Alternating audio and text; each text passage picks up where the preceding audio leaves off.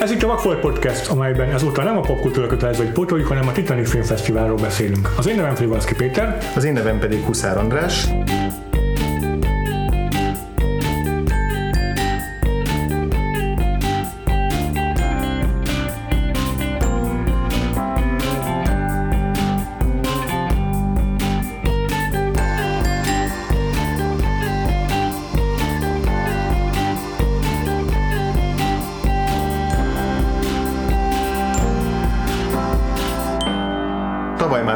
Adásunk, ahol a, éppen a tavalyi Titanicról beszélgettünk, de így ketten azért viszonylag kevés filmet néztünk meg akkor is, meg most is, úgyhogy most hívtunk két vendéget, két jó barátunkat, Szabó Dominikot és Vörös Esztert. Sziasztok! Sziasztok! Ö, aki ti azért már elég régóta toljátok ezt a Titanic ipart, meg elég nagy üzemben is, ha jól, emlék, ha jól tudom. Így van, én ötödik éve járok folyamatosan Titanicra, Uh, idén sikerült 21 filmet megnéznünk. Hát jó Isten. Úgyhogy úgy, hogy még ilyen post-fesztiválsokban vagyunk teljes mértékben Hát én csak az elmúlt három évben kezdtem látogatni a Titanicot, de azért a megelőző években is rengeteg időt töltöttem művészmozikban, ét nappal átéve, mhm. úgyhogy van tapasztalatod a vannak fesztiválfilmekkel. Korábbi traumáim is. és aktuális traumáim is. is igen. És ugye mindketten az iKultúrára írtok. Az idei Titanic Filmfesztivált, hogy hogy értékelitek az eddigiek sorában, milyen volt a felhozatal, meg a versenyfilmek? Um, számomra meglepően nem amerikai központú, a, az elmúlt években azért mindig hozzászoktam, hogy, um, mi, hogy a, minden blogban vannak azért olyan ismertebb nevek, legalább mm. színészek között, akiket azért ismerünk, Oscar jelöltek közül innen-onnan. Um, az elmúlt évek volt Kristen Stewart, Jesse Eisenberg, volt a Still Alice, volt a Loving, volt a 20. századi nők, amik így mind-mind valamilyen módon azért már köztöltbe voltak Idén nem nagyon volt a nyitó és a záró filmen közül, filmen kívül ilyesmi, ami számomra egy picit furcsa volt, de ettől függetlenül én pont azt vettem észre, hogy meglepően egyáltalán jó minden film. Kevés volt, amilyen kiugróan rossz volt, vagy ennek kapcsán persze az is igaz, hogy kevés volt, ami kiemelkedően jó volt, de, de én örülök ennek a egyenletes színvonalnak. Hm. Eszter?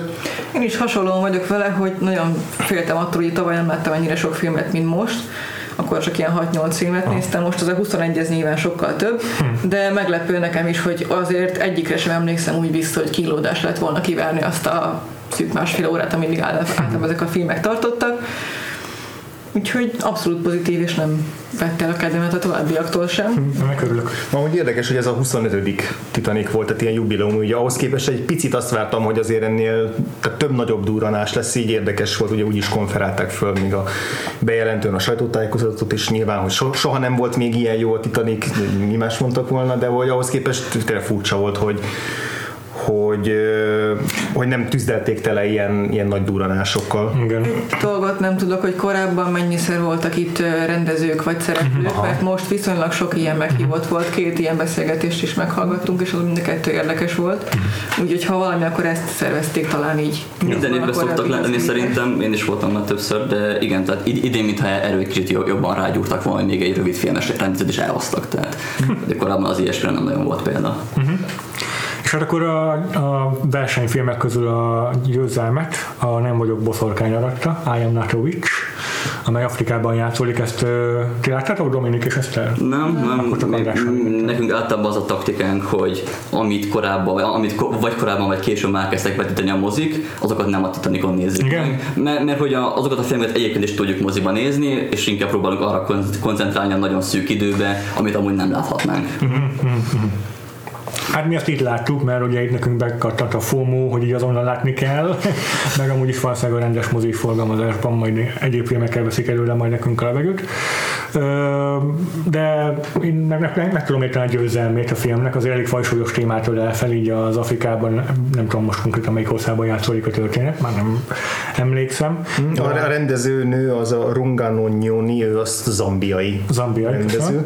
És hogy a, az ottani közösségben a a nőkkel szembeni megkülönböztetés, illetve hát ez a boszorkányként való megbélyegzése bizonyos nőknek ez hogyan jelentkezik, és milyen szisztematikus meg, megkülönböztetéséhez vezet az a nőknek.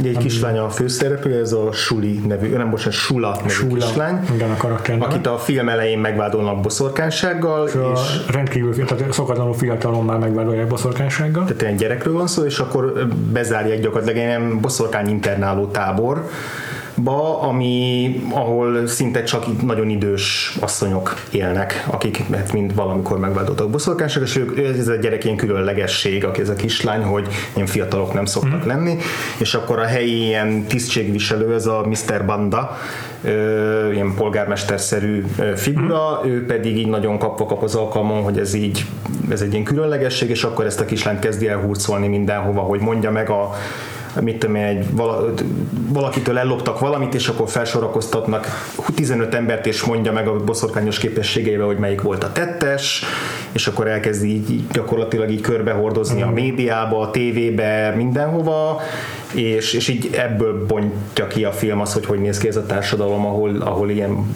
a babonák alapján szervezik Igen. meg azt, Igen. Ezeket, a, ezeket a dolgokat.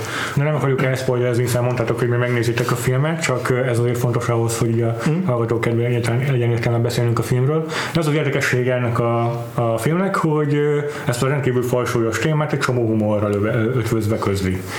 Mm. Ilyen abszolút ilyen szatirikus, Igen. nekem fura mód a Doctor Strange Love jutott eszembe, miközben néztük, főleg a politikai száról, hogy egy csomó olyan nagyon abszurd beszélgetés volt benne, ami, ami így kifigurázta nyilván az afrikai törzsi meg politikai társadalmat is, de azt én nem ismerem erről, de bármilyen politikai rendszerrel megfeleltethetőek azok az ilyen ügyeskedések, meg alakoskodások, amiket így végigvitt, és nagyon hasonló fajta humorra, és ezt nem utólag olvastam is, hogy a rendező is említette ezt ilyen iklető források között. Aha. De hogy igen, nekem is a humora tetszett a legjobban, mert amúgy megvan benne ez a tipikus ilyen fesztiválfilmes, kicsit sejtelmes, kicsit nem lehet igazából ismerni a főszereplőt, a, a befejezés is nyilván spoilerek nélkül, de az is ilyen nyitva marad, hogy így a nézőre van bízva, hogy hogyan fejti meg, de hogy ezt nagyon jól csinálja a, a film, főleg azért, mert hogy, mert hogy abszolút fogyaszthatóvá teszi ezzel a humorral. És hát is a képi világa a filmnek, nem csak azért, mert a fényképezése az erős, hanem mert a, ez a vizuális metafora, amelyel közül, hogy ezek a nők valójában rabszolgaként vannak tartva, az végigvonul a filmen, ilyen szalagokkal vannak rögzítve, és ez lehet ezek én azt ilyen pórászként kikötnék Igen. valahova, csak ezek ilyen nagyon-nagyon hosszúra hagyott szalagok, hogy nagy területen bejárassanak, és ezt mindig egy ilyen összetekerve egy ilyen rúdon viszik mindenhova magukkal, és ez egy tök jó képi. És azért is érdekes, mert egyrészt a csomó humor is tud fakadni ebből a, ebből a dologból, hogy ezzel együtt kell élniük, de ugyanakkor meg van egy ilyen rendkívül nyomasztó hatása is, hogy basszus, egyfolytában meg van, láncra vannak verve. És így folyamatosan működik benne ez a, ez a kettőség, hogy így mm, nem tudom, én legalábbis voltam azt éreztem, mm. hogy így megvisel ennek a látványa, és közben meg tudok nevetni, amikor a bevásárló kocsiba tolja maga előttem. Ja, igen, úgyhogy szerintem ez amit nem, nem is uh-huh. érdemes most többet beszélni, majd hogyha már többen megnézhettük uh-huh. itthon, akkor, akkor még esetleg érdemes visszatérni rá akár az évvégi adásunkban is, de akkor térjünk rá egy, egy nagyobb blokkra, ugye Izland volt a, mindig van egy, egy ország, amit így kineveznek, hogy az most a... a reflektorfénybe kerül a Titanic Filmfesztiválon. És az most Izland volt, és ott meg, ott meg pont mi nem néztünk meg egy ilyen filmet se ezek közül, viszont ti meg elég sokat. Igen, mi a populista irányt követünk, és elmentünk a népszerű filmekre, meg az ismertebbekre. Nekem a kedvencem a Izlandi Gyilkosok című dokumentumfilm volt ebből a blogból azt kell tudni talán róla, hogy Izland egy nagyon pici hely. Tehát az elmúlt években is még ilyen két 300 ezer fő van ott, és amikor a, a, lakik ott, és amikor a történet elkezdődik, még kevesebben voltak, és ebből fakadóan nagyon megvolt ez a kisvárosi, mindenki ismer mindenkit, vagy mindenkinek van valami olyan rokon, akit ismer, tehát hogy ilyen na, nagyon kis, kisvárosi, a családias hangész hangulata, és hát ehhez képest a cím már ez ezért nem egy vidám film, és egy nagyon megviselt, tehát egy olyan témáról szól, nagyon megviselt az egész társadalmat. E, valamikor a 90-es években, vagy talán a 80-as évek végén eltűnik két férfi, um, akiket nem is találnak, és hát senki nem tudja, hogy mi lesz velük. Holttestüket sem találták meg. Így van, így van. Sem. Tehát, hogy vagy meghaltak, vagy elmenekültek, vagy valaki elásta őket, vagy a Gletscherbe vesztek, vagy hát szóval bár, bármi lehet, de a egész média és a rendőrség elég hamar úgy ö, apostrofálja az ügyet, hogy megvannak a tettesek, igen, gyilkosság történt, Öm, de hát azt talán elmondhatjuk, hogy hát ennyire nem egyszerű a történet, vagy nem, nem ennyire egyszerű az ügy. Mennyire ilyen skandináv krimis a hangulata, meg a igen, a, meg a stílusa, mert ugye azért eléggé egységesek szoktak lenni ezek a nyomasztásban. Nekem az volt a meglepő, pont inkább, hogy ilyen amerikai stílus, stílt éreztem benne. Nem annyira akar nyomasztani, inkább a feszültségre, az információ adagolásra próbál fókuszálni. Az a tipikus dokumentumfilm, ö, amit így nézel közben, nem akarod elhinni, hogy tényleg megtörténhet ilyen esemény is ilyen sorban, és a végén volt majd, de tényleg meg- megtörtént, és hát mennyire abszurd már az egész, és mennyire tragikus, hogy ez ilyen megtörténhet a valóságban. Összesen nagyságrendileg így hány izlandi filmet láttatok? Um, hát összesen láttunk 2 plusz 4-et, Ja, ki rövid filmekkel egy. így van, a né- négy ez a rövid filmes blokk. Aha, A másik film, amit láttunk, az az Elégtétel című thriller volt, aha. Ami azért volt számomra nagyon kellemes élmé- élmény, mert hi- ugyan láttam már egy csomó thrillert, meg nyilván itt az amerikaiak szoktak általában híresek ismertek lenni, de hogy talán pont amiatt, hogy ez egy északi film, valahogy számomra okosabb volt. Tehát, hogy nem merült ki abban, hogy igen izgalmas volt, igen szövevényes volt a történet, igen végig feszültséggel teli, de úgy érzem, hogy volt benne egy olyan mögöttesítés, amit alapvetően nem egy thrillertől vár az ember, hanem egy inkább egy akár művészfilmtől, akár játékfilmtől. És hát ez, ez röviden egy, egy sikeres orvos, egy apa szemszögéből mutatja be a történteket, akinek a lánya kezd nagyon lecsúszni, már nem otthon lakik, már felnőtt, tehát igazán nincsen rá hatása, de hát nyilván aggódik érte, mint, mint szerető szülő, és hát a, a bajogaként leginkább a lánynak a aktuális párját látja, aki ö, drogdealer, meg amúgy is ugye maffiával van kapcsolatban, és hasonló problémák vannak vele. És hát ahogy próbálja megoldani a kialakuló helyzeteket, egyre mélyebben süllyed bele ebbe a mocsokba, a maffia kapcsolatba, és hogy nagyon furcsa, hogy olyan szinten eldurvul az egész helyzet, amit alapból az ember nem néz neki egy egyébként jó módú, és amúgy kiegyensúlyozott családban élő orvos, szívsebész, híres szívsebész jelleméből, és hát nem feltétlenül mondanám, hogy pozitív vége volt ennek a filmnek. Gondolom, hogyha a sebész és thriller, akkor egy, egy idő után már nem csak gyógyításra használja a kis szikéket, meg segédeszközöket. biztos, hogy jól jön, hogy ő tudja, hogy meg, mikor meddig lehet vágni, Igen. meg mit kell csinálni ahhoz, hogy utána mi, mi hogyan tudjon történni, de hát nyilván ő azért nem egy rutinos gonosztevő, úgyhogy ő is kivetel hibákat. Aha. Aha. Ebben De- szerintem sokkal inkább, mert, meg volt az előbb említett skandináv filmes vonás, hogy nem, a, nem annyira az eseményekre koncentrált, hanem tényleg arra, hogy a főszereplő apa az hogyan változik meg a apró események hatására, hogy képes egyre látszak szörnyű tetteket elkövetni, úgyhogy igazából neki abszolút pozitív a motivációja, mert csak a lányát akarja meg, megvédelmezni, de hát nem Ugye, mint tudjuk, Liam Neeson is fel a karrierjét az utóbbi időben. Hát a, azt szerintem, ami egy leginkább jellemzi ezt az egész filmet, az az, az a jelenetrész, ami arról szól, amikor a hősünk két műtét között az ebédszünetében megy el még aktuálisan megkínozni valakit. És, és ta, tényleg teljesen komolyan gondolja, hogy elmegy az ország Aha. túlvégébe autóval, el, elvégzi, amit el kell, és még visszaér a következő műtét, és ebből nem lesz gond. Tehát, hogy így megpróbálja fenntartani a Abszolút, rendes így azt a életét. és rendszeresen ö, fontos életét, meg azt mind próbálja ö, szinten tartani, de hát ez nyilván összeomlik szépen sorban, tehát hogy egy ilyen út után, meg ilyen események után azért azt a következő szívsebészeti műtétet talán nem biztos, hogy sikerül neki jól megoldani.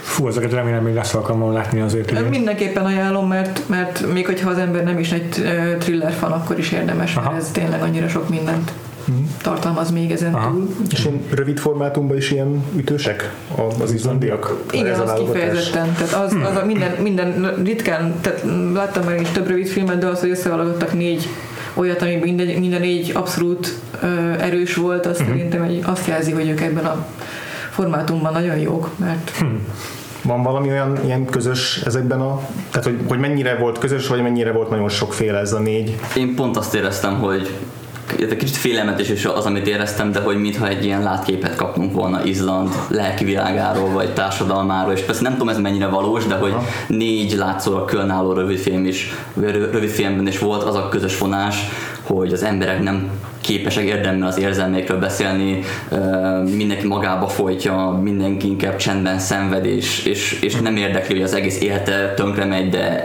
elviseli, és megy előre is, és mindenki annyira depressziós hangulatban van, és, és de nem, nem zavarja őket, vagy nyilván zavarja őket, de hogy így mindenki életben is. Mind, valahogy nekem mind a négy rövid filmben ez volt a központi vonás, hogy így az emberek és a érzelmeiknek a nagyon visszafolytása, ami talán egy, egy életvidámabb olasz nemzetre nem biztos, hogy jellemző, de hogy.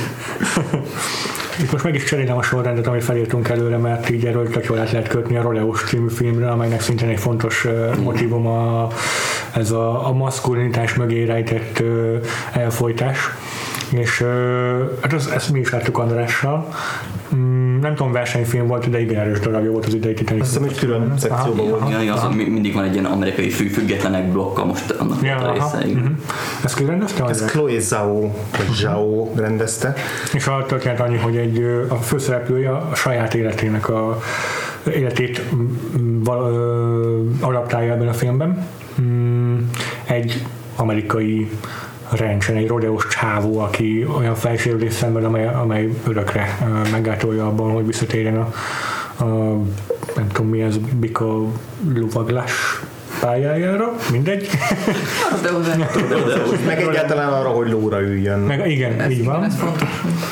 És az ebből fakadó konfliktus egy családtagjaival, egykori versenytársaival, erről szól a film, és persze a saját belső vívolásáról. De egyébként tudtátok, hogy ez egy valós sztorin alapul? Engem ezt sem meglepett a végén, amikor onnan derült ki számomra, hogy a végén a stáblistán ugyanazok a nevek voltak, Igen. ahogy a szereplőket hívták. Igen, nekem is pont ez volt a teljesen döbbenetes, hogy hát így ugyanazokat ugyanúgy hívják most, akkor mi, mi, mi történik, és ut- utána kezdtem utána olvasni, hogy de hát tényleg. Ja, és azért volt egy-két elég, elég megtendítő uh, sorsú ja. karakter a filmben, akiket így nehéz volt elfogadni, hogy basszus, az mind valós, és mind megtörtént vele az életben is. Mert nekem az tetszett a, a, a legjobb, eleve ez a film tetszett a legjobban a, idén, idén a Titanicról, de főleg úgy, hogy utána olvastam, hogy így mennyire érdekesen vegyíti a dokumentumfilmszerűséget a fikcióval. Tehát ez egy rendes fikciós film, de, de hogy tényleg nem lehet elmenni amellett, hogy ezek valós szereplők, valós sérültek, akik gyakorlatilag maguk, saját magukat játszák a filmben, és hogy nem, én legalábbis nem azt éreztem, hogy a, hogy, hogy a rendezőnői tolakodóan rátesz erre, ráteszi erre a saját kis narratíváját, meg a saját kis izé, mhm. elmesélni vágyott sztoriát, és akkor így kihasználja mondjuk a, a, a filmben esetleg tájékozatlanabb, filmművészetben uh-huh. tájékozatlanabb rodeósokat, meg uh-huh. szereplőket, hanem hogy valahogy nagyon jól meg tudta azt csinálni, hogy, hogy, hogy ezek így együttműködjenek, az a sztori, amit ő el akar mesélni, meg ezek a figurák. Mert nyilván nem száz százalékig pontosan ugyanaz a, a, a történet, uh-huh. de, hogy, de hogy ezt úgy tudja megvalósítani, hogy a film közben sem azon agyalunk, hogy akkor ebből most mi az igaz, meg mi a nem, hanem én teljesen átadtam magam ennek a karakterdrámának, mm. meg annyira, annyira beszippantott az egész világa, amit, amit ábrázolt ennek az ilyen cowboy romantikának, meg hogy megmutatja ennek milyen az árnyoldala. És könnyű lett volna, vagy nem tudom mennyire lett volna könnyű, de szerintem könnyebb út lett volna azt választani, hogy ez egy ilyen tanmesévé válik, amely arról szól tényleg, hogy mennyire káros az ember a toxikus maszkulinitás, meg a, a, ez, a, ez a showmanship, amiről szól a film, de egyáltalán nem. Inkább, inkább egyfajta érzékenységgel áll hozzá a témához, az a Chloe Zhao. Nektek is bejött? Számomra pont az volt a meglepő, engem általában mindig meg lehet nyerni az ilyen modern cowboy történetekkel, hmm. még így az amerikai délen van, próbálnak valamit elmondani, de számomra pont volt a meglepő, hogy bár a filmben nagyon erősen benne van ez a, ahogy te is mondtad András, hogy a cowboy romantik, vagy ez a cowboy a romantikus oldala, de megmutatja, vagy de úgy mutatja meg az árnyoldalát, hogy közben nem veszik el ennek az egésznek a romantikája. Igen. Igen. Tehát, hogy igen... Az, az, a, az, a, az a tracking shot, amikor lovagolás lesz, és mégis lóra merülni, és van egy ilyen jelent, amikor a Prédin így végig vágtázik, és így követi a kamera ilyen nem tudom, eleg, olyan eleganciával, amit így nem lehet utánozni, az úgy annyira gyönyörű tényleg. Miközben tényleg végig arról van szó, hogy basszus, neki nem szabad ülni. Igen, és egyáltalán maga az életet nem szabadna így folytatni, hogy ott folytatják. mert De ez- mindegyiknek tönkre teszi valójában az életét, és senki nem tud igazából Igen. egy teljes boldog életet élni. Hát pont ezért vo- volt nekem egy icipici, nekem is tetszett a film amúgy, de Aha. egy icipici hiányérzetem, hogy én azért kíváncsi lettem volna arra, hogy miután ő is meghozza magában azt a döntést, hogy nem ül lóra, uh-huh. ö, utána akkor, jó, akkor nem ül lóra, lóra hogy a további életében ez, ez hogyan tud működni, és, és visszafogadják-e a barátai egyáltalán, uh-huh. vagy örökké taszított lesz a korábbi irodaostársak között, amiatt, hogy akkor ő már mégsem annyira férfi, vagy sikerült ténylegesen újra definiálni azt a férfiasságot, amit a uh-huh.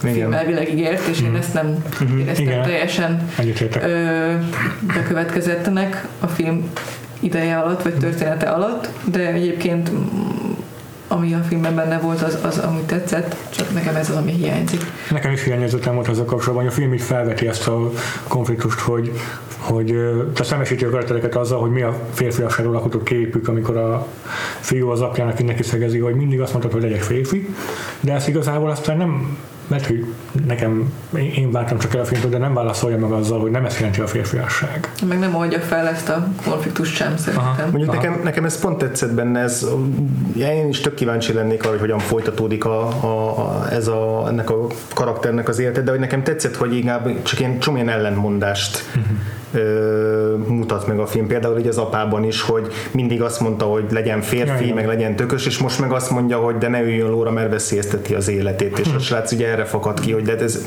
nem, nem ugyanazt mondta, de nem ugyanazt tanítottad egész életedben. Igen. És hogy a barátai között is egyfolytában azzal szekálják, hogy na mikor jössz már lóra újra, mikor jössz már újra, de hogy van olyan barátja, aki meg, aki meg ö, ezzel együtt ö, támogatja abban, hogy hogy, hogy egészséges életet éljen is, hogy ne ezt folytassa. Tehát van egy tök érdekes kettősség ebben. Igen, mert végig. pont amikor a tűz körül ülnek és emlegetik a régi szép időket, akkor beszélnek arról a fiúról, aki kórházi Igen. ágyhoz van kötve. Igen. Tehát Igen. azért ott is benne van az, hogy hát igen, tök jó volt az a két hónap, egy év, amíg Mhm. képes volt rodehozni, akkor milyen király volt, de hát hm, Mi lesz a következő 40 egészségére. évben? Igen, és hogy a film is ezt, ezt uh, ilyen nagyba is megmutatja, meg érzékeltető, hogy egyrészt, hogy milyen no, abszolút módon veszélyes az, amit csinálnak. Tehát amikor mutatják ezeket a teljesen megvadult állatokat, ami, mie- mielőtt kirontanának a rodeóba, hogy az így tényleg életveszély a közelükben lenni, és akkor így szerintem mindannyian így azt nézik, hogy te miért csinálod ezt, te idióta, de hogy közben meg amikor meg az, pont ezeket a a Péter által emlegetett lovaglós jelenetek vannak, hogy amikor betanítja, megtöri, megtöri a vadlovakat, akkor meg pont azt látjuk, hogy igen, ez az egyik legszebb életmód, amit el lehet képzelni ennek a srácnak a számára, de hogy még ránk is át tud ragadni, hogy igen, ebbe ő miért tudja megtalálni a nyugalmat, és hogy ez tök fontos azért, hogy ne csak így kívülről szemléljük azt, hogy ő most hogyan dönt, hanem átérezzük azt, hogy neki ez az egész élete, és hogy mit jelent erről lemondani, vagy, vagy makacsul megtartani. Igen, bár ugyanakkor még van bennem egy ilyen nem tudom, ezt nehéz úgy megfogalmazni, hogy ne hangozzak ilyen önigazoló, pufogó, Puzsér Robert Uzvének, aki mindenben a saját világlátását magyarázza bele, hogy, hogy rettentő félelmetes is szerintem ez az egész uh, ilyen szisztematikus uh, mm, toxikus maszkulinitás, ami Amerikára annyira jellemző, és ezt tényleg úgy gondolom, hogy nagyon ilyen önigazolásnak hangzik, hogy így fogalmazok, de basszus, Amerikában a, a nemzeti sportban a, szinte mindenkinek agysérülése. Ez az amerikai foci. És az a rodeo az ennél is egy fokkal veszélyesebb, és ugyanolyan mm, rendszer szinten művelik, meg, meg, meg bátorítják az embereket, hogy csinálják. És ez annyira félelmetes számomra, hogy így közben rettegéssel tölt el. Arról nem beszélve, hogy a rodeóban még ott van az, hogy még állatokat is kényszerítenek erre az egészre. Hát igen. A másik dolog, meg ami szerintem még itt is benne van ebben az egész pakliban az, hogy ez mennyire szűk közösség, még úgy is, hogy léteznek uh-huh. országos rodeós versenyek, de azért ez a közösség, akiről uh-huh. itt szó volt, ez egy nagyon szűk valami, uh-huh. és hát nyilván fel sem merült egyikükben sem, hogy esetleg csinálhatna majd mást is, uh-huh. tehát hogy Igen. hivatástudat persze szereti, ez az élete, nyilván állatok, de nem igazán gondolkozik egyik sem azon, hogy uh-huh. majd valaha elköltözik, vagy Igen. teljesen mást fog csinálni. Meg nem is csak az, hogy szűk, hanem, hanem hogy nagyon szegény is ez a réteg. Tehát, hogy azért azt is látjuk, hogy itt a, az, hogy most éppen van-e villany, vagy nincs villany, vagy el kell adni az egyetlen hőnszeretett lovunkat azért, hogy még fedél legyen Persze. a fejünk fölött, meg az autista gyerekünket tudjuk gondozni. Tehát, hogy egy csomó Nem olyan nagyon merülnek fel bizonytalanság. Igen, és akkor ebből jut egy ilyen hogy ebből egy ilyen menekülést jelent ez az életmód, hmm. vagy hát nem is menekülés, de hogy, de hogy kiszabadulni így a mindennapi izé, szenvedésekből azzal, hogy lóra pattansz és vágtatsz a, hmm. a, a, a mezőn. De meg, meg, meg tudnék nézni erről a témáról, bár nem tudnám megnézni, mert annyira meg is de hogy meg lehetne nézni erről a filmről, erről a témáról egy brutális dokumentumfilmet hmm. is, mert ez a film ez inkább egy ilyen érzékeny, meg, meg lírai, uh-huh, lírai megragadás a témának, ami nagyon ember közeli, meg, meg empatikus, de mondom, lehetne teljesen más ányolát is bemutatni ennek az egész témának. Igen, és még amit zászlóként mindenképp ki akarok emelni, ez a főszereplő, ez a Brady Chandro, akinek nyilván ez az első filmje, hiszen Igen. saját magát játsza valamilyen szinten és, és tök érdekes, hogy azt hiszem, hogy amikor először róla akart forgatni a rendező, akkor még nem volt a fejsérülése, csak érdekelte ez a világ, és, és nem tudta a rendezőnő, hogy akkor most hogy fogja meg ezt a témát, meg mi legyen, és így húzódott az idő, és akkor jött a felsérülés, és akkor rájött, hogy igen, akkor erről kell.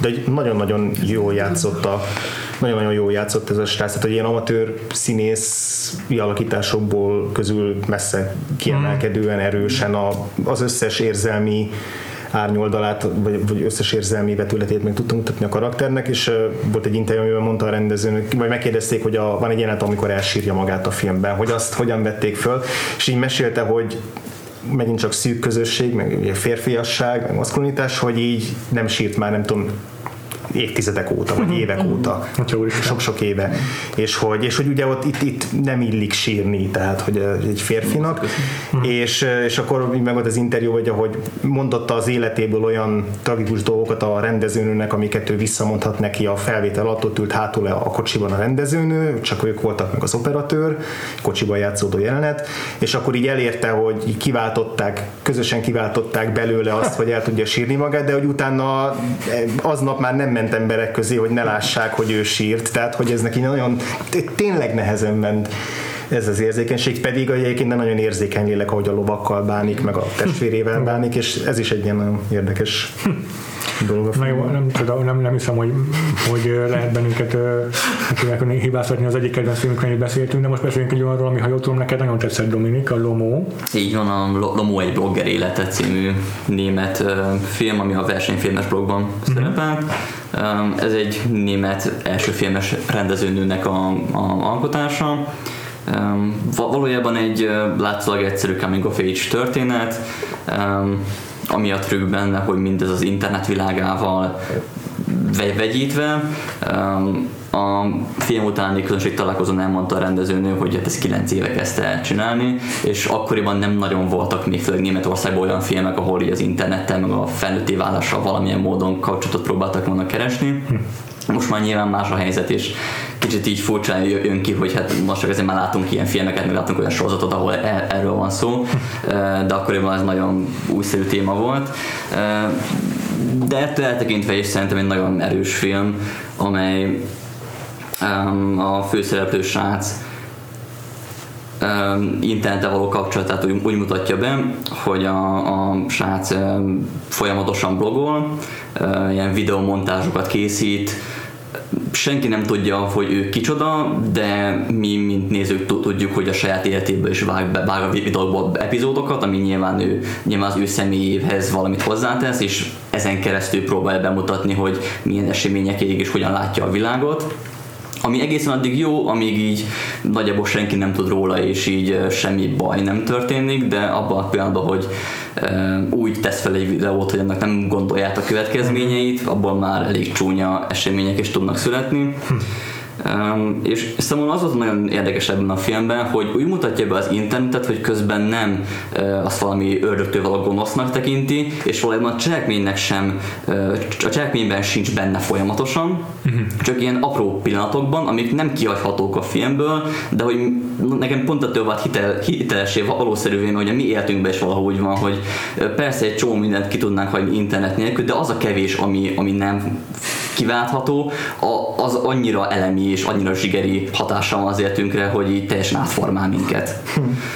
Nekem az, az is, tehát a többek között azt tetszett nagyon benne, hogy nyilván a film kedvéért egy tipikusan nagyon kiélezett, nagyon összetett helyzetről van szó, ahol a, a következmények, mint olyanok nagyon röviden, nagyon messzire vezetnek, uh-huh. mint való életben ritkán van így, de az tökéletesen jó volt arra, hogy bemutassa azt, hogy ha az ember nem gondol bele, hogy milyen következménye lehet, akkor azért ezek tényleg messzire még ha nem is egy ilyen gyors lefolyású, mint ahogy itt a filmben zajlik, egy pár nap történetéről van szó hmm. összesen, és, és ténylegesen befolyásolhatja nem csak a közvetlenül érintett két embernek vagy pár embernek az életét, hanem az összes családját, a munkahelyét, a szüleinek, a munkatársainak a munka, lesz a munkájuk utána, hogyha olyan botrány robban ki, ami hmm. érinti ezt a dolgot, és, és mm, nyilván aki ezt föltette, az nem gondolta arra, hogy tőletek független x darab embernek nem lesz utána munkahelye. Hmm.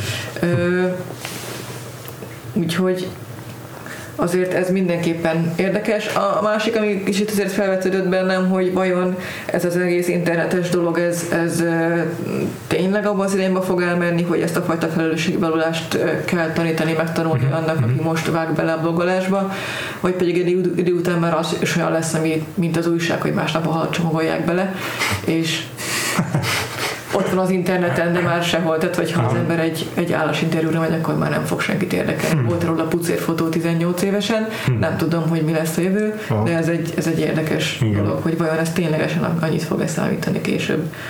Vagy Igen. kialakul egyfajta olyan etikettje hmm. ennek, ami... Vagy egyszerűen annyi információ lesz, ami így eltemeti ezeket, hát, csak hát már ma is van annyi, és mégis azért ezek tudnak számítani. Ezeket így elolvasni.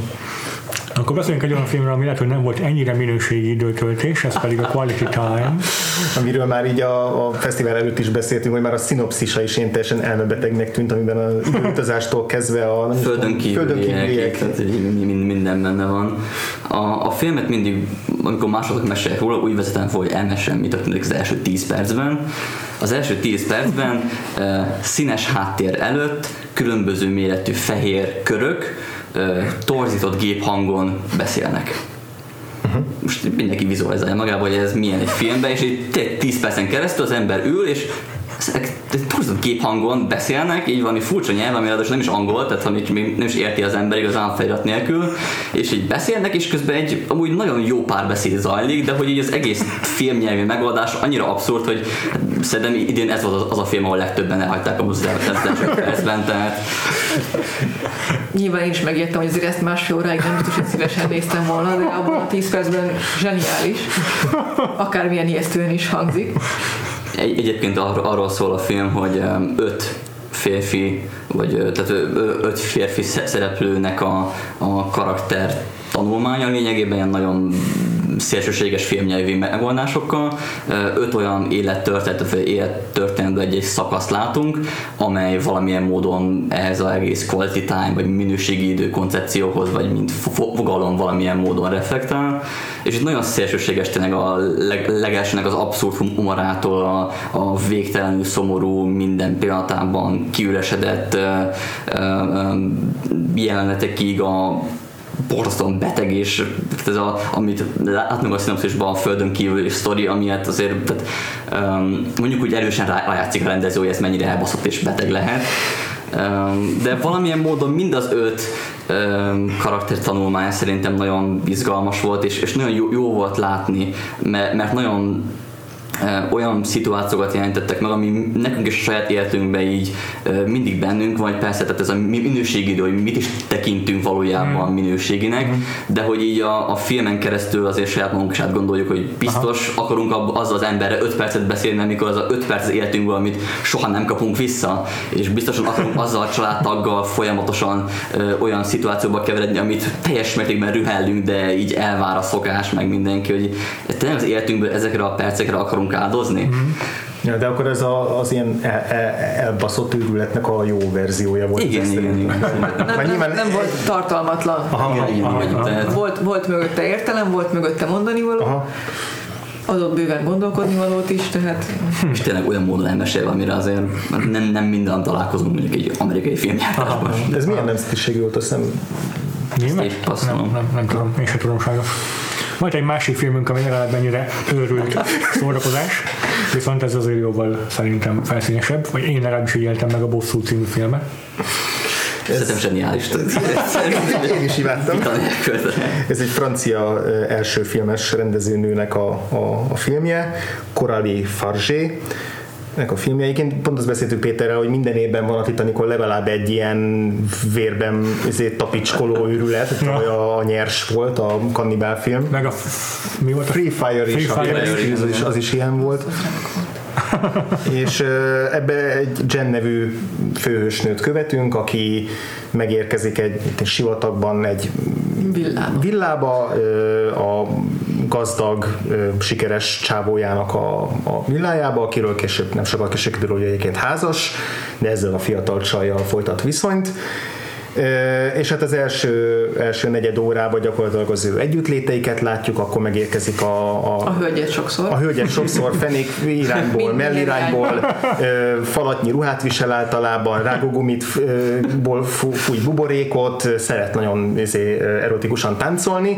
Ez így tipikusan, ahogy ilyen férfi szemmel elképzeljük az ilyen buta üres fejű szőkéket, és akkor egy idő után megérkezik, betoppan a, a srácnak két üzlettársa, akikkel együtt jöttek vadászni a sivatagba, és hát a, az egyik üzlettárs az, az felhívásnak veszi keringőre a csajnak a, a kívó viselkedését.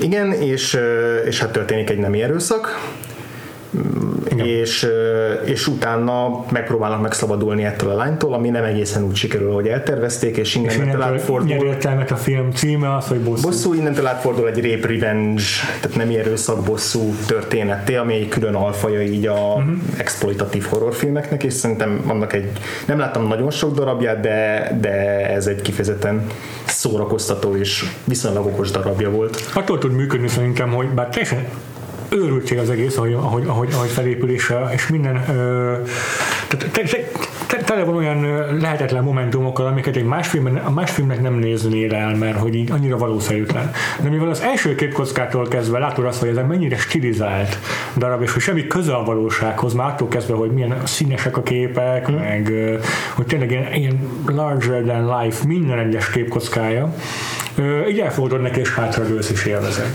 Igen, tehát hogy nagyon tetszett benne, hogy így direkt szándékosan el van túlozva benne minden. Tehát a, amikor a, a, fő, a főhősnő egy súlyos sé- sérülés szenved a film elején, amiből fel kell tápászkodnia, akkor azt meg lehetne oldani az egy egyszerű verzióba, és meg lehetne a létező legultrabrutálisabb módszerrel, és a rendezőnő a legultrabrutálisabb módszert választja erre. legtöbb megoldás, legtöbb dolog És ez végig, igen, amikor az egyik fickónak a mesztelen talpába egy üvegszilág fúródik, akkor az olyan mélyen fúródik bele, ami emberileg, anatómiailag is szinte lehetetlen, és 10 percen keresztül bányássza ki belőle, ami egyszerre gusztustalan és másrészt hihetetlenül vicces és groteszk.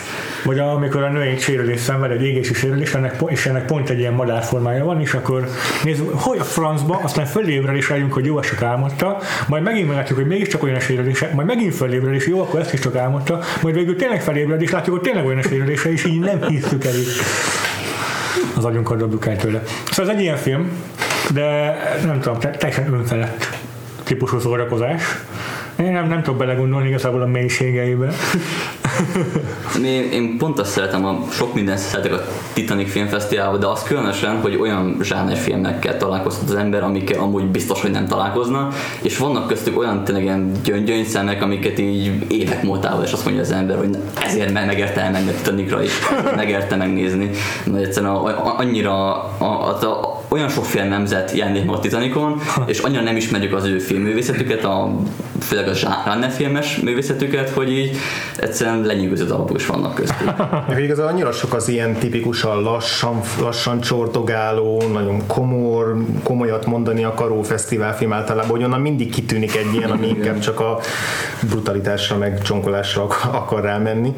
És közben tehát lehet azért ezt feministának erős túlzás lenne nevezni ezt a filmet, de hogy arról szerintem le- lehet vitatkozni, meg érdemes vitatkozni, hogy mennyire forgatja ki ezt az ilyen nem ilyen erőszakos bosszú filmeket, amik sokszor tényleg csak arról szólnak, hogy tudjuk legeltetni a kamerán keresztül a szemünket a filmesztelen csajon, aki aztán lemészárol mindenkit, és hogy ez a film szerintem egy picit ebben, ebben okosan jár el, hogy az elején tényleg az első negyed óra az abszolút úgy van filmezve, mintha egy ilyen izé, lihegő kéjenc fickó rendezni, vagy mint ahogy ezek a szereplő, a férfi szereplők rendeznék meg a saját kis izé, házi videójukat, és aztán utána ez nyilván átcsap a teljesen szélsőséges ellentétébe, de hogy, de hogy ott meg, ott meg jól játszik ezekkel a típusokkal. Ja. És a sok letterbox kritikában, vagy az ilyen magasabb értéket letterbox kritikában látni, hogy női kritikusok vagy reviewerek írják, hogy ez egy empowering film, hogy azért ez jól esik megnézni egy nőnek valószínűleg, nem tudom.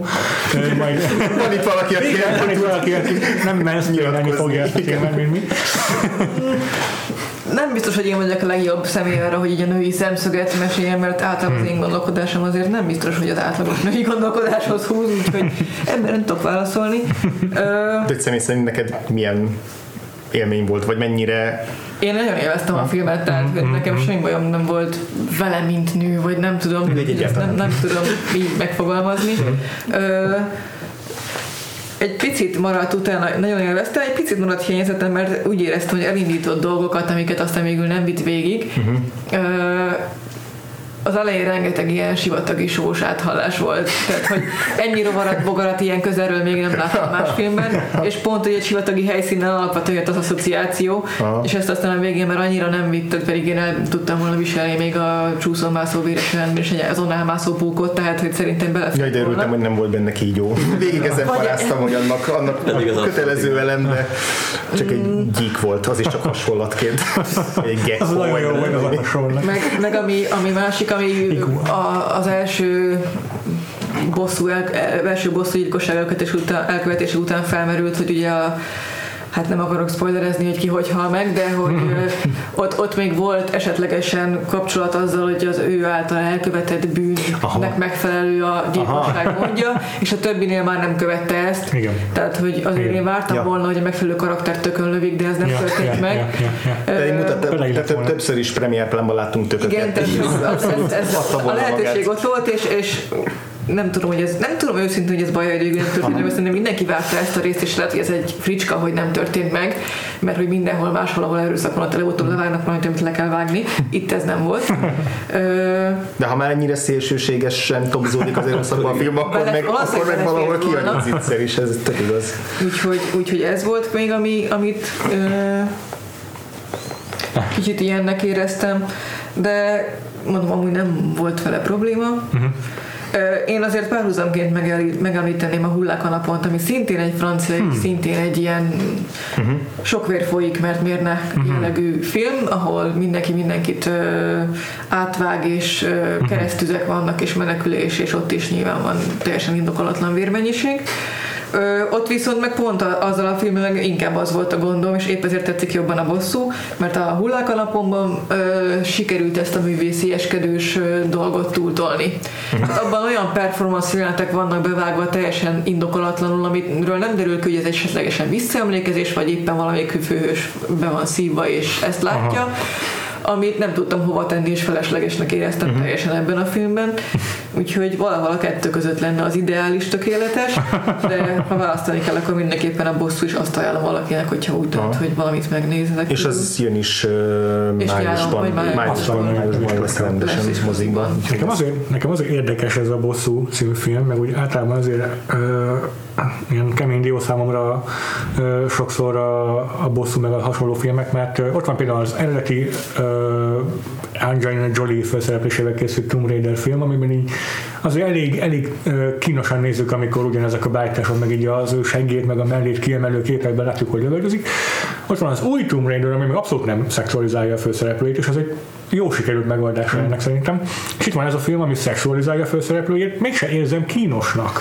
Igen, Hogy működik? A rendező nyilatkozott, olvastam most egy a podcast előtt interjúkat vele, és ő mondta, hogy ő szándékosan azért hagyta meg végig bikiniben, mert felöltöztethette volna valamilyen úton, módon film közben, mert hogy ő ezzel akarta úgy, úgymond így visszanyerni azt, amit ezek a filmek Igen, kihasználnak értem. a alulöltözött nőkkel kapcsolatban. hogy ő azt akarta bemutatni, hogy hogy lehet egy ilyen szexuálisan túlfűtött csaj, meg kihívó csaj, ahogy a film elején viselkedik, meg ahogy ilyen kevés ruhában van, semmi ebből nem indokolja meg azt, hogy, hogy rátámadjanak a férfiak, hogy megerőszakolják, hogy elvárhassanak tőle bármit, uh-huh. tehát hogy uh-huh. falaknyi ruhában ugyanannyi joga van azt csinálni kvázi, amit akar, tehát hogy valahogy egy ilyen, ilyen értelmezés, uh-huh. ilyen, uh-huh. ilyen szemszögből akarta akarta ezt megvalósítani, de amúgy ez tényleg a film közben bennem is megfordult, hogy így most akkor ez így mennyire jó, vagy nem jó. Én bevallom a film egy pontján elgondolkodtam, nem, nem azon, inkább felöltözik, hanem mondjuk levetkőzik még tovább. Tehát, hogy a filmben az is annyira benne lett volna, amikor a, a végén már minden másik karakter teljesen mesztelen. De egy idő után szerintem már a vértől rákötött a ruha, és akkor nehezebb lett volna lefejteni. Az egész annyira irreális, hogy teljesen mindegy volt szerintem, rajta bármi volt. Igen.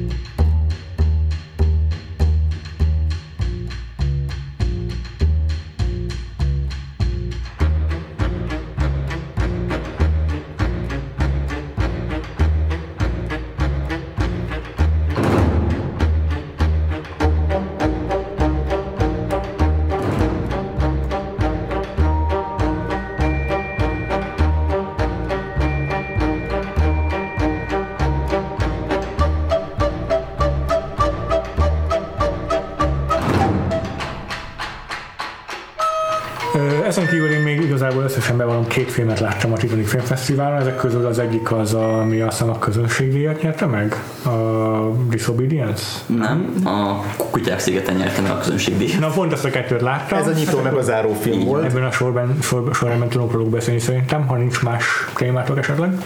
A Disobedience magyarul a Rabbi meg a lánya címmel futott, azt hiszem egy könyv feldolgozás. Így van, így van Naomi Aldermannak a nemrégiben megjelent egy másik regény a Hatalom, neki korábban jelent meg a szintén Rabbi meg a lánya címen, valószínűleg ezért hagyták meg a filmnek is ezt a kis idétlen fordítást. Mm, igen, igen, igen.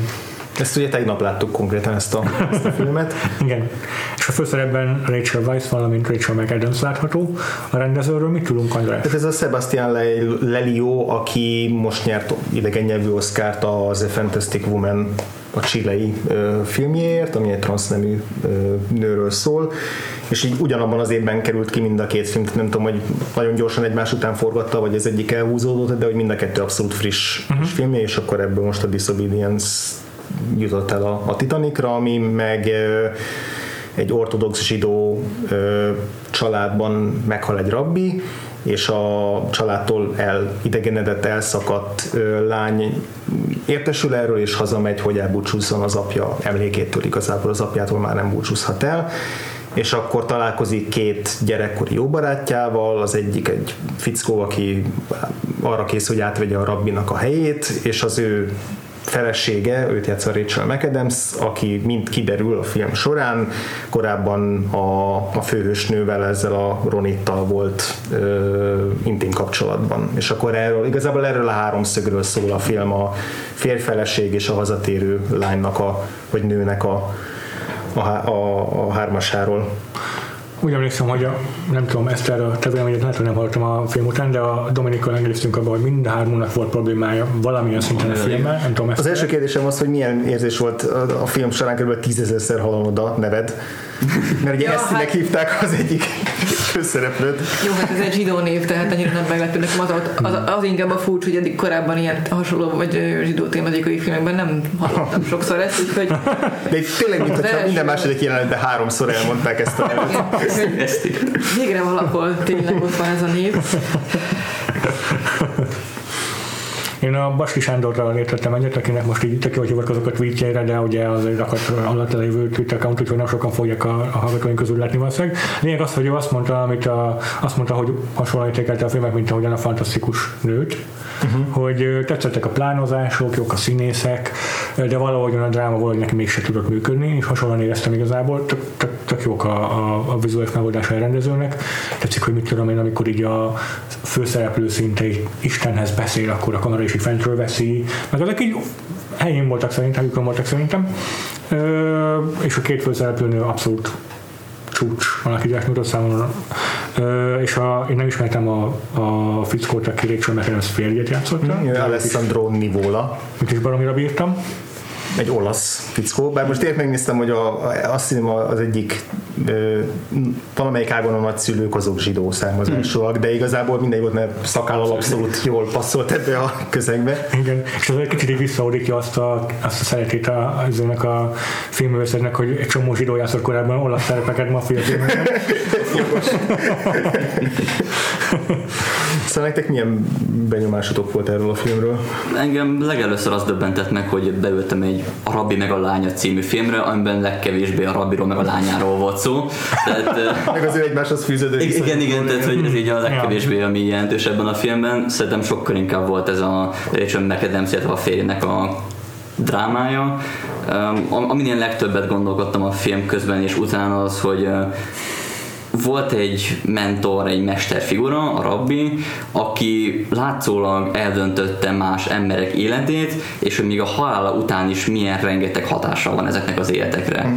De én va- valahogy úgy tudtam volna elképzelni a, a film meg korábban történt eseményeket, hogy a rabbi, amikor tudomást szerzett erről a leszbikus viszonyról, eh, akkor abban a pillanatban valahogy elüldözte a lányát, em, a a, a férjét, a, a, a későbbi férjet pe, pedig, a, aki a rabbinak a tanítványa, pedig rábírta, hogy akkor a másik lányt valamilyen módon ö, tan, tanítsa jó modorra, vagy nem tudom, valami valami Vegye el, és akkor egy jó- jó pályára így, így van, így van, és akkor így mind, mind, mindvégig ott volt az életük mellett, és, és figyelt arra, hogy nehogy eltévedjen, vagy bármi olyan történjen, aminek nem szabad történni egy ilyen, ilyen hithű zsidó Igen, közösségben. még, még, volt egy ilyen félmondatos utalás, hogy mintha a nőt még be is utalták volna valami intézetbe Igen, ezzel, igen, tehát tehát- hogy ott De, de ne, nekem egyébként abszolút működött a dráma része, tehát így a, tudom, a harmadik percben így megláttam, a, vagy így teljesen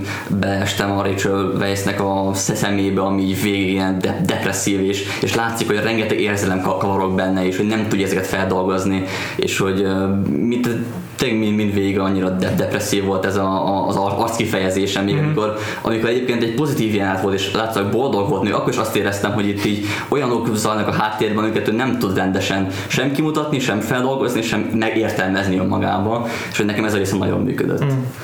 Egyedül a végében nem voltam én se teljesen Értem. kibékülve.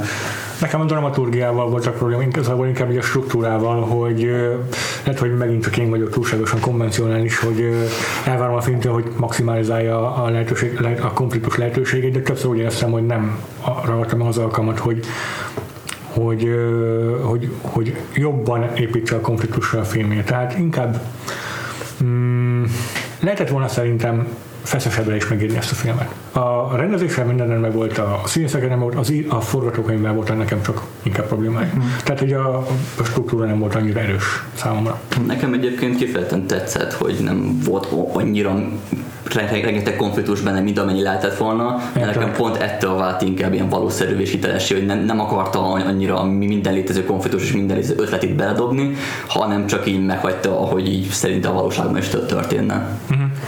Én amiért nagyon szerettem ezt a filmet az az, hogy fogalmam sincs melyik eszközzel írja el ezt, akár ez a film, akár másik hasonló, ami, ami hasonló érzéseket váltott ki belőlem, hogy eh, ahogy nézem a filmet, elkezd pörögni agyam azon, azon, azon, hogy mi minden foroghat annak a szereplőnek a fejében. Tehát nyilván ez kell egy olyan arckifejezés, egy Aha. olyan mimika, egy olyan reakció valamilyen mondatra, választ egy kérdésre, Aha. Hogy, hogy végig gondolja az ember, hogy most igen, nyilván nem kevéssé volt fontos szereplő Dovid alakja, de hogy azért őnek is mekkorát fordul az életet, az egész töltet, amire egész életében Igen. készült, az mind megy a kukába. Igen. És, Igen. és pont azon a boldog ponton, ahol pont beteljesedne minden, amire nagyjából vágyott egész addig életében, azt minden elveszíti hirtelen. És, és végig gondolni minden egyes szereplőnek, akár a kevésbé főszereplőknek is, hogy ő rájuk hogyan hatotta ezek a dolgok, meg minden jelent az ő fejükben, ez szerintem nagyon-nagyon durva és kemény, hogyha az ember belegondol ezekbe a dolgokba mélyebben. És, és ezt elérte a film, tehát hogy én ott a film közben gondolkoztam ezeken, és, és ebből a szempontból nem hiányzott nekem például nekem sem az, hogy több konfliktus legyen, mert így is bennem annyi minden zajlott közben, hogy, hogy nem biztos, hogy el tudtam volna még viselni, vagy, vagy lehet, hogy akkor nem lett volna időm ezekre gondolkodni, és szerintem az nekem elvett volna a filmből, hogyha nem tudok ennyire belemélyedni, abba, Mhm. beleképzelni magamat, akár amelyik szereplőnek a helyébe, hogy ő vajon mi mindenem megy keresztül, és mennyire nehéz volt x évig valaki feleségeként élni úgy, hogy mennyire nehéz volt úgy élni, hogy ott hagytad azt, akit szeretsz, ott hagytad a mindenkidet, és egy teljesen új helyen kezdted újra, és Mhm. Ott a fiú, aki, aki tudja, hogy mivel néz szembe, de, de kötelességtudatból, meg nyilván mondták is neki, hogy azért ezt illene, Mhm. meg segíteni akart jó szándékból bevállal egy ilyen házasságot, ami tudja, hogy mivel jár, vagy hát sejti nyilván, hogy mivel jár, bizakodik, éli az életét, szorgalmas, őszinte, stb. És hogy ő vele is elbánik a sors, pedig ő Igen, akar, tehát igen, hogy ő Igen, a világon semmilyen részében nem, Igen. nem érdemelt egy ilyen igen. Befejezést, és ezek szerintem még nagyon-nagyon durva dolgok, és ehhez nem kell szerintem ennél durvább eseménynek történnie egy Mhm. filmben, hogy ezekben az ember Értelek. Igen, az nekem is tetszett a filmben, hogy gyakorlatilag nem volt negatív karakter benne. Ez tökéletes egyébként ezt, amit mondasz, mert, mert nekem meg pont az volt a bajom a filmmel, hogy, hogy nekem kevés volt az, amit a karakterekbe bele tudtam tenni magamból. Tehát, hogy én azt hiszem, a, hely, a szituáció az borzasztó érdekes, amit fölvázol a film, de hogy nekem maguk a karakterek önmagukban nem voltak elég érdekesek. Tehát nem, Hiába mutattál be például a Rachel McAdams-t úgy tanárként, hogy nem csak ebben a szituációban, hanem ebből, ebből ezen kívül is, akkor a, a Rachel Weisz karakteréről is a első jelenetében éppen fotósként látjuk, tehát a munkájában, de hogy valahogy ezt nagyon, én ezt nagyon kevésnek éreztem, és csak a, bennem az volt meg, hogy igazából csak a, csak a egymáshoz fűződő viszonyuk jelenik meg a filmben, és az nekem meg egy ilyen nagyon vázlatosan megírt, vagy elméleti dolog maradt? Tehát, hogy én nem tudtam igazán átélni se a drámájukat, se nem, tehát nem születettek meg a fejemben ezek a karakterek, hogy mitől izgalmasak, meg a múltjukat sem tudtam igazán fölépíteni, hiába hangzott el az, hogy ők jó barátok voltak, én vagy nem láttam azt, hogy ők milyenek voltak fiatalon,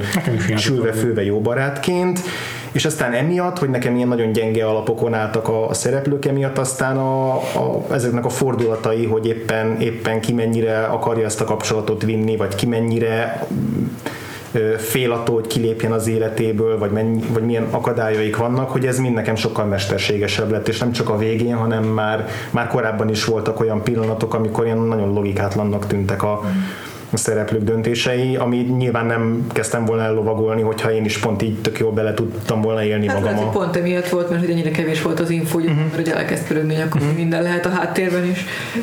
Egy Nekem verzió. kevés volt a fogócó ehhez. Engem meggyőzte, hogy nem hiányoztak a filmből a külső konfliktusok, hiszen volt benne elég belső konfliktus. De hogy igen, de hogy a, igen, a, a végére tényleg nagyon, nagyon szétzilálódott az, hogy itt most, itt most hogy, hogy legyenek egymásé, meg hogy nem, meg miért igen, meg miért nem, meg ott, ott És akkor a vége az oda még beidobtak még egy ilyen nagyon tipikus fordulatot, ami nekem nagyon nem hiányzott a filmből.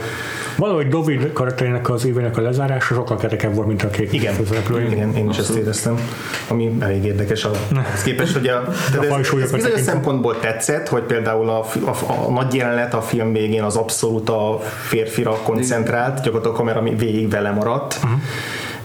de azért érdekes olyan, tehát azért, zav, tehát azért zavaró, mert hogy a női szereplőket még nem éreztem annyira jónak, hogy Ja. kicsit, kicsit így eltolódott nekem a, a kettő. Én, nekem azért nem volt igazán nagy bajom szerintem a lezárással, mert, mert ez, ez a reális. Hm. Tehát nyilván nem fog rögtön másnap létezni. Ez igaz. Tehát, hogy azért a való világban nagyon ritka az olyan, amikor egy olyan happy end-szerű vég van, hogy akkor ő felszáll vele a repülőre is, mennek Amerikába is, akármi, hanem hogy hát azért el kell intézni ezt, azt meg. Nem biztos, hogy vele akar leélni az Igen, csak nagyon, csak nagyon meg kell hozni. De még az is, hogy, hogy, hogy Nem- nem egyik de napon még az is nem nagyon nekem bizonytalanul lett hagyva, hogy most akkor jó, nem lesz, nem, nem lesz egyértelmű a vége, de hogy mi játszódik le akkor a fejekben, meg hogy Hát szerintem még ők sem tudják, tehát pont ez benne a lényeg, Aha. hogy halvány elegőzük nincs, hogy mi lesz egy hét múlva. Aha, de nekem ez nem tolmácsolta elég jól a film az ő bizonytalanságokat se, hanem inkább az, hogy a film volt bizonytalan velük kapcsolatban. Én, én, nekem inkább ez jut le belőle. És az utolsó pár percben, hogyha nincsen más témátok, akkor beszéljünk erről a, ezek szerint akkor közönség nyertes, közönségdíjas filmről, a Kutyák szigetéről, I Love Dogs, ugye Wes Anderson filmje, főszerepben a világ így, könnyű, így könnyű egyébként közönségdíjat nyerni, meghalom őszintén. Nem, egyébként szerintem tényleg jó film volt a I Love Dogs. Nem tudom, ti mit Mi nem láttuk igazság Nem szerint, nem, a kutyák szigetés abba a pokéba esett bele, úgy hogy ha hamarosan játszák, úgyhogy mi ezt most Jó, akkor ö, ö, igyekszünk nem sokat spoilerezni róla, főleg amiatt, hogy veszek akkor a hallgatóink többsége is majd még utol, később fogja megnézni. Igen, ez is május elején jön. Amit lehet róla mindenképpen tudni az az, hogy japán környezetben játszódik, és hogy a főszerepben ugye bábok, bábokként mozgatott kutyák szerepelnek, és tényleg a világ összes karakterszínésze benne van, annyi eh, karakterszínész, hogy azt meg egy Coen film is megirigyelni. Ezek közül is leginkább azért Brian Cranston viszi el a pálmát, de mm, fontos szerep jut. ö, Szokásos Bill Murray, Edward Norton, Igen, már igen. visszatérők a, a Wes Andersonnál, meg vannak új, Mhm. új emberek is, akik És hát igen, Anderson az a rendező, akinek így egy idő után megszokod a stílusát, és akkor vagy ezt várod el tőle, vagy pedig már meg is untad.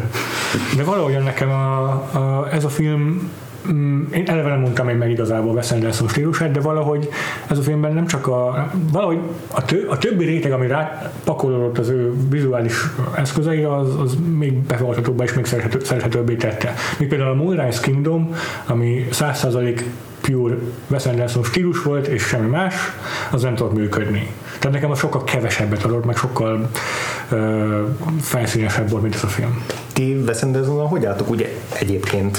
Ö, Én, én valahol ott a Holdfény királyság környékén kezdtem érteni, hogy mit is akar ő igazából, és az a film még nekem sem, de a Grand Budapest Hotel az, ami igazából nekem Igen, működött. nekem is, nekem is. Úgyhogy igen, szerintem egy méltó fordítása annak a filmnek, remélem, hogy hogy ö, ezután sem fogok benne csalódni, a francia, hogy, hogy mi ennyi idő után fárad el ez a, ez a fajta prezentáció, amit a Wes Anderson Na, sokan, sokan azt mondják, hogy már most arra elfáradt, tehát sokan- sokaknak már ez a film így betette a kis kaput, hogy ez semmi újat nem hozott. De szóval bártam ezt neked milyen a vi- viszonyod Wes Andersonnal? hogy borzasztó rossz vagyok nevekbe. Úgyhogy a Budapest Hotelt azt én is nagyon szerettem, Aha. de nem tudnám megmondani, miket. Fantastic Mr. háziátok, Fox. fantasztikus Róka úr, Nem, ezek nincsenek, mert akkor Oké, lehet, ja, hogy lehet, hogy az egyetlen. Igazából ha láttál olyan filmet, amelyben gyakorlatilag minden csak síkban történik, és olyanra mondanak a színes, igen, szereplők, és mindenki nagyon ilyen quirky benne, meg ilyen, ilyen hóbortos, de közben szomorú, akkor az egy Wes Anderson film. De közben elgondolkozom, hogy melyik lehet. ilyen harsány föld színeket használ, meg ugyanazok a színészeket rendszerint, szóval igen. Én, én egyébként nem igazán szeretem. Ilyen, ugye a, kö, a közömböstől a, a, az irritálóig szokott általában terjedni a, a Wes Anderson nálam, amiről, amiről egyébként pont a, izé a Grand Budapest Hotel volt nálam is kivétel, mert ott volt ez a európai politikai szál a második világháborús áthalásokkal, amiből azt érez, hogy végre valami akar is mondani. Akkor lehet inkább meg se nézek másik. Ez jó. És az, az önök úgy szétét, akkor mindenképpen ajánlom, mert most semmiféle spoiler nélkül, ebben is van egy politikai szál, ami Igen. szintén vetíthető akár Európára is. Igen, vagy és akár baromira, is. baromira ö, megterhelt engem a film nézés során. Úgyhogy csomószor is tudtam figyelni a cselekményre, mert erre volt a tekintetem, a választások előtt pár nappal néztük, és én nem tudtam koncentrálni a filmre. Igen, és mert ugye Japánban játszódik, de igazából ez a Japán ez ké- igazából azt a célt szolgálja, hogy így kiélhesse a saját is fétiseit a Wes Anderson, hogy a, van egy sushi készítő montázs, amilyen gyönyörűen van megkoreografálva, meg, meg taiko dobok zen, dobos zenék vannak. Ú, Alexandre Dupla, ugye a Oscaros adásunkban eléggé elhordtam mindennek, pedig nagyon szeretem, de nem, az, ami, ami jelölték, az a Shape of Water volt, és azt nagyon nem szerettem tőle, de ebben a filmben csodálatosan produkál, nagyon jó a filmzene. Igen, szóval, hogy, szóval hogy tök, tök jó volt ez a film, és kétszer egymás után néztem meg, mert már meg volt a jegyünk a csütörtöki vetítésre, de aztán el tudtam menni a szerdaira is, és mivel ír, írnom is kellett róla, ezért mondtam, hogy nem árt egymás után kétszer megnéznem. Nagyon jó. És hogy így elsőre is tetszett, de másodjára még jobban is tetszett. És van egy csomó hibája, ami most nincs sok értelme belemenni, vagy Aha. nem tudom, tehát hogy így az, hogy a japán kultúrával bánik néhol picit fura, hogy így nyugatiként így kicsit felszínes, meg, meg vannak benne ilyen kicsit fura dolgok, de hogy alapvetően tényleg annyira szép a film, meg annyira igazából az alapsztori volt az, ami megfogott, tehát a, a, a főszereplőknek a viszonya, egy kisfiú meg egy kutya igazából, spoilerek nélkül ennyit lehet mondani, egy kisfiú meg- egy kutya barátságának a történet, hiszem tök megható volt, és így bábokkal, bábok tekintetében olyan érzelmeket tudott ö, olyan érzelmeket tudott kicsiholni, ami nem gondoltam, hogy lehetséges, szóval nagyon, ez is meglepő volt, és akkor még pluszban ez a politikai szál, tehát nekem nagyon, nagyon kellemes meglepetés volt, és most picit Ezen kívül meg Wes Andersonnak a, a, a rendezésére még annyit akarok elmondani, hogy Nekem csak a Grand Budapest Hotelben tűnt fel, hogy ő mennyire jó komikus. Ott még azért lehetett azt hinni, hogy esetleg a színészeknek köszönhetően működik ilyen jól a humor, de itt látjuk, hogy bábokat alkalmazott erre is. Az a fizikai humor, meg az időzítés, amit, amit már a Grand Budapest Hotelben is így maxra csavart, az itt aztán meg végképp egyetem az ő számlájára írható, mert hogy minden ilyen kínos jelent, amikor valaki elhallgat, vár és aztán elszalad, az tökéletesen működik. Még néha a vágást is annyira tökéletesen időzíti, hogy, hogy a, a, a, a Igen. koborkutyák hogyan berekednek össze, és akkor azt is pont ugye csattanóra tudja időzíteni, hogy a lehető legviccesebb legyen, ebbe, ebbe nagyon profi, és lehet, hogy ez már tényleg egy rutinból, kisújból kirázza, de ezért pont egy ilyen bábfilnél ez szerintem tökre nem rutinból megy, mert hogy itt, Ja. itt még, még sokkal nehezebb így kidolgozni minden részletet, hogy így a, a szőre az úgy fodrozódjon, vagy a bundája a kutyának, hogy Ja, ja. ez hatásos legyen. Szóval röviden a kutyák szigetéről, hiszen úgyis még csak most kerül mozi forgalmazásba, szóval kell lenne szerintem órákat fecsérelnünk rá. Viszont így ez a az az elég sok jó filmélményről nyünkről tudtunk beszélni. Igen. Úgyhogy így szerintem tényleg pozitívan zárhatjuk a Titanic mérleget. Nem tudom, hogy a korábbiakhoz képest mennyire, de, hogy, de egy önmagában azért, azért nyújtott nekünk olyat, ami külön-külön is.